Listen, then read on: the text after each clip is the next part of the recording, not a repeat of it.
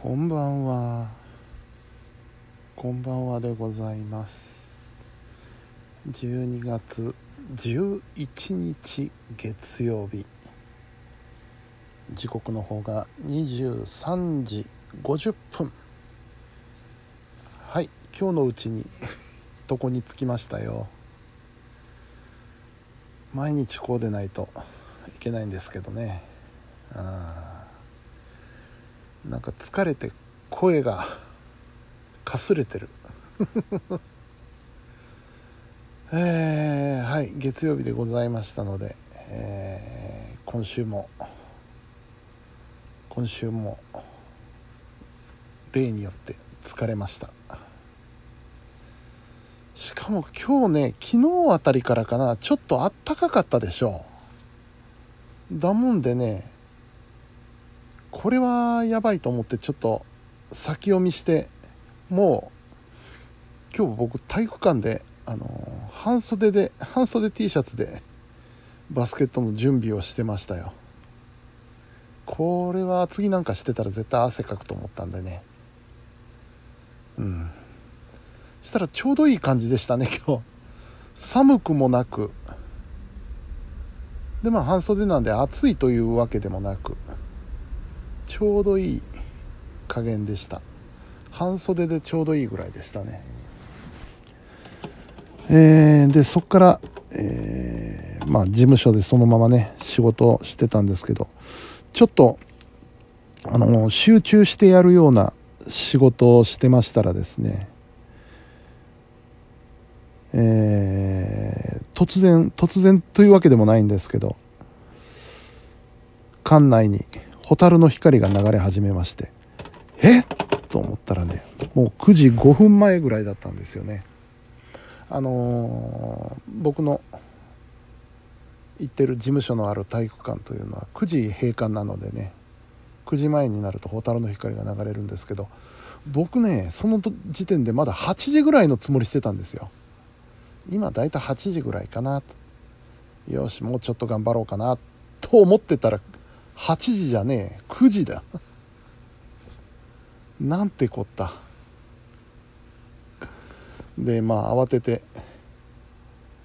帰る準備をしてですね、片付けをしてで、よし帰ろうかと思って体育館を出たら雨ですよ。出勤するぐらいまでは、曇ってはいましたけど全然平気だったんですよね。帰ろうと思ったらお雨だ、それも結構しっかり降ってるんで、濡れて帰ればいいやっていうのもはばかられるくらいの雨でしたのでね、しゃあねえやと思ってゲンチャリのシートからゴソゴソとカッパを取り出して、頭からズボーっとかぶって、それで無事帰ってまいりました。で帰って晩ご飯何しようかな、もうしんどいし簡単に済ますよとなるとラーメンかな。でもラーメンばっかりもなと思って、ふっと在庫を見たら、おう焼きそばがあるではないか焼きそばもラーメンもそんな変わんないんですけどね焼きそばがあるじゃないか、焼きそばにしようと思ってね、カップ焼きそばなんですけどね、美味しかったちょっと久しぶりかもしんない、カップ焼きそば食べたの。で、そっからまた明日の生放送の準備を始めまして、一応音源は揃ったので、それをもとにあとはどういうことを喋るのかっていうのを文章にまとめてですね、それで、生放送の準備は完了と。おそらく明日中にはできるだろう。おそらくというか、やらないとえらいことになりますよっていうことなんですけどね。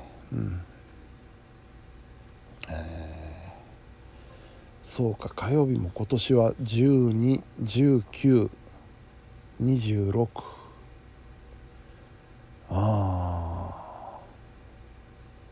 年内あと3回ですか。で、あと年末にその1月2日分のね、音源も録音しとかないといけないので、そこまでちょっと視野に入れて頑張らないといけませんな。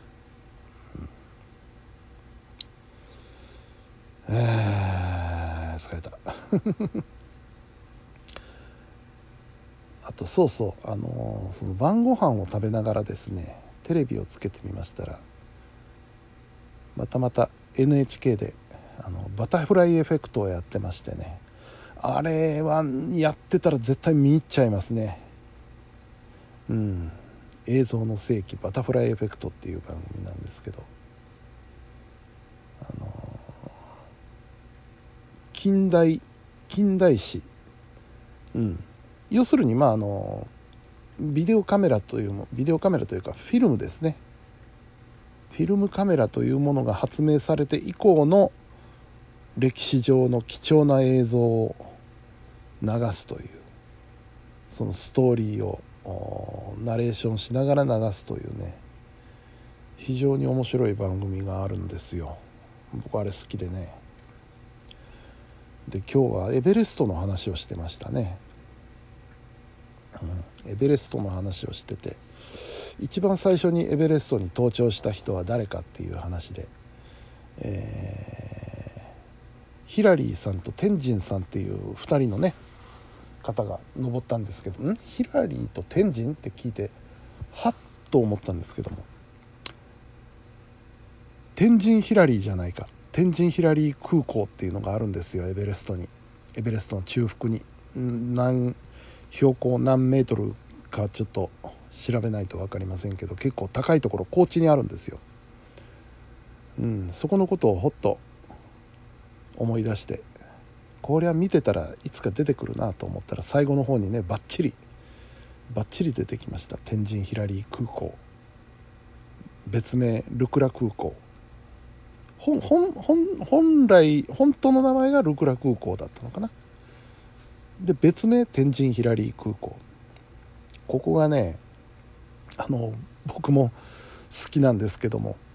とんでもない空港でね、とんでもないところなんですよ。まずその滑走路がね、絶望的に短い600メートルなかったはずだよな、確か580だか60だかくらいしか、本当に滑走路なのかそれはっていうぐらいにね、めちゃくちゃ短いんですよ。本当ちょっと頑張れば走れる端から端まで徒歩で走れるぐらいの長さしかなくて、でしかも崖の中腹に作られてるんですよね。崖の中腹に作られてるんで、滑走路の片っぽの端はもう崖っぷちですし、でもう反対側は山なんですよね。山がもう目の前にせり立ってる。普通飛行場でそんなことは絶対ありえないんですけど、ここはそうなんですよね。で、なのでこう着陸した時だから、もう一方からしか着陸できないんですよ。もう風向きがどうであれ崖の方から降りるしかないんですよね。で、降りてくるときはそのスピードを落とすためで、離陸するときは勢いをつけるために、崖の方に向けてこう坂になってんですよね、滑走路が。だから離陸するときは下り坂、